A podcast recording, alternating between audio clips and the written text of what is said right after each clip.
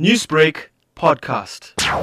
So what has just transpired from court today is that uh, the, co- the case has been postponed to the twenty-ninth of August this month. What happened is that uh, the magistrate has uh, recused himself after the Human Rights Commission, which is the applicant on this case, raised the concerns that the magistrate and the defense lawyer, they have a very close working relationship, and also they used to work together ten years ago on their previous work of employment. So the magistrate then agreed that uh, in the best interest of justice, he will recuse himself. Now the case has, has been postponed to allow her to appoint a new presiding officer. What can we expect to happen next in this case? What has been expected on this case is that uh, the Human Rights Commission seeks the court to declare uh, the utterances made by Adam Catzavelos. We declared uh, discriminatory and, uh, and as a hate speech. And also they want Catzavelos to pay two hundred thousand rand as damages. But the H R C says uh, the defense lawyer and, uh,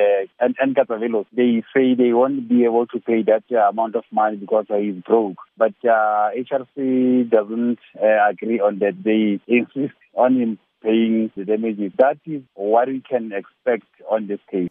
What has been the Human Rights Commission reaction to this? So we did get a reaction from the Human Rights Commission. They they are happy that uh, the magistrate has agreed to recuse himself. They hope that uh, the new presiding officer will handle this case in a manner that uh, it should be handled uh, with. But they hope that uh, justice will be served on South Africans, because they say what uh, Catzavelos did or said on that uh, video that went viral while he was on holiday in Greece, uh, was he was undermining all blacks in South Africa. So they hope that justice will be served on South Africans, and also to care future occurrences of the same or similar incidents of racism.